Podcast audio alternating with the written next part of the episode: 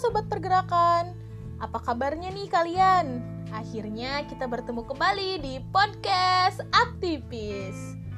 Akhir-akhir ini kan sedang ramai nih diperbincangkan tentang pergerakan mahasiswa loh. Mengingat mahasiswa tentunya kita akan ingat juga dengan organisasi intra tertinggi yang ada di perguruan tinggi.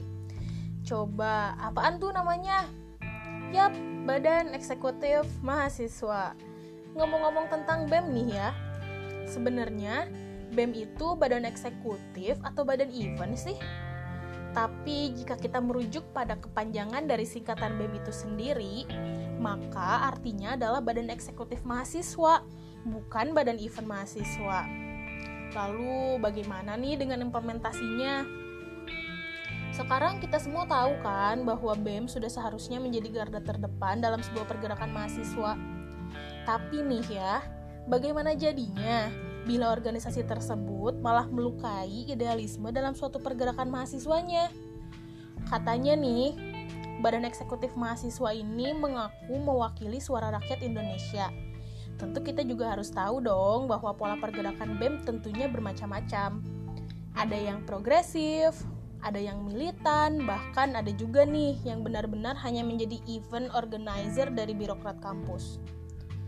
Namun, jika kita mengulas fakta tentang sejarah pergerakan, pasti aja selalu ada harapan dari setiap pergerakan organisasi mahasiswanya. Namun, apakah kita bisa nih sebagai mahasiswa mewujudkan harapan itu?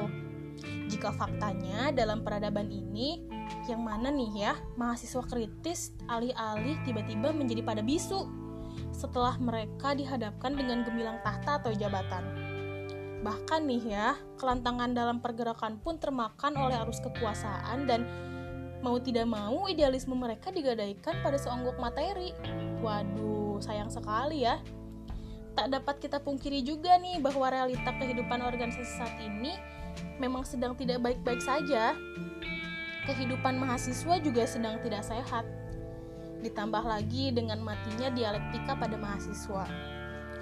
Tetapi nih ya, ngomong-ngomong tentang badan eksekutif mahasiswa kan memang sudah seharusnya mereka itu memiliki pola pandang yang maju ke depan, namun tetap mampu menganalisis dan mempertanggungjawabkan apa yang telah mereka lakukan. Nah, mereka juga kan harus tahu dengan jelas apa yang harus mereka lakukan termasuk salah satunya adalah menjadi garda terdepan dalam pergerakan mahasiswanya sendiri, baik itu dalam mengkritisi isu internal maupun eksternal kampus. Waduh, kalau ngomongin tentang organisasi mahasiswa ini tuh kita butuh waktu yang panjang ya, gak bisa cuman diomongin sebentar gitu, karena nanti pembahasan itu akan melebar ke mana-mana juga nih. Nah, sebelum mengakhiri podcast ini, di sini saya ingin menyampaikan satu quotes yang selalu menjadi favorit saya, yaitu kita dengerin bareng-bareng deh. Ada segudang hasrat dalam melawan kezaliman, tapi mati diam tanpa tindakan.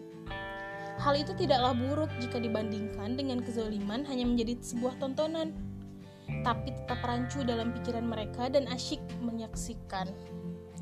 Nah, segitu aja podcast kali ini. Pembahasan kita hari sampai sini dan sampai jumpa di podcast aktivis selanjutnya.